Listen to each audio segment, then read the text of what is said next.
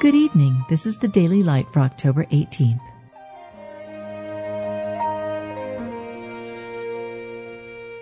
Be thou my vision, O Lord of my heart, not be all else to me, save that thou art. Amen.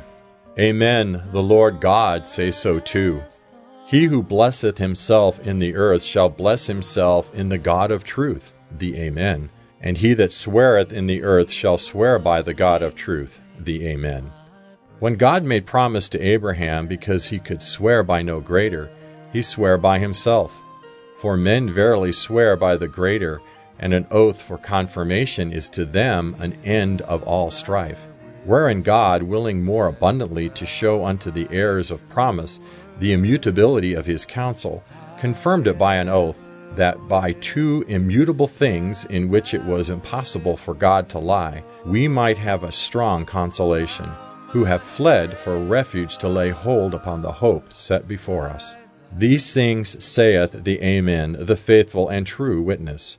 For all the promises of God in him are yea, and in him amen, until the glory of God by us.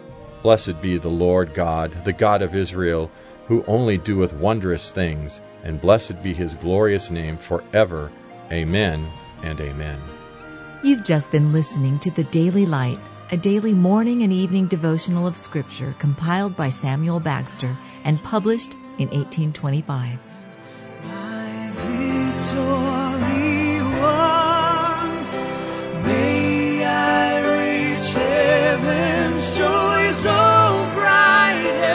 Sun.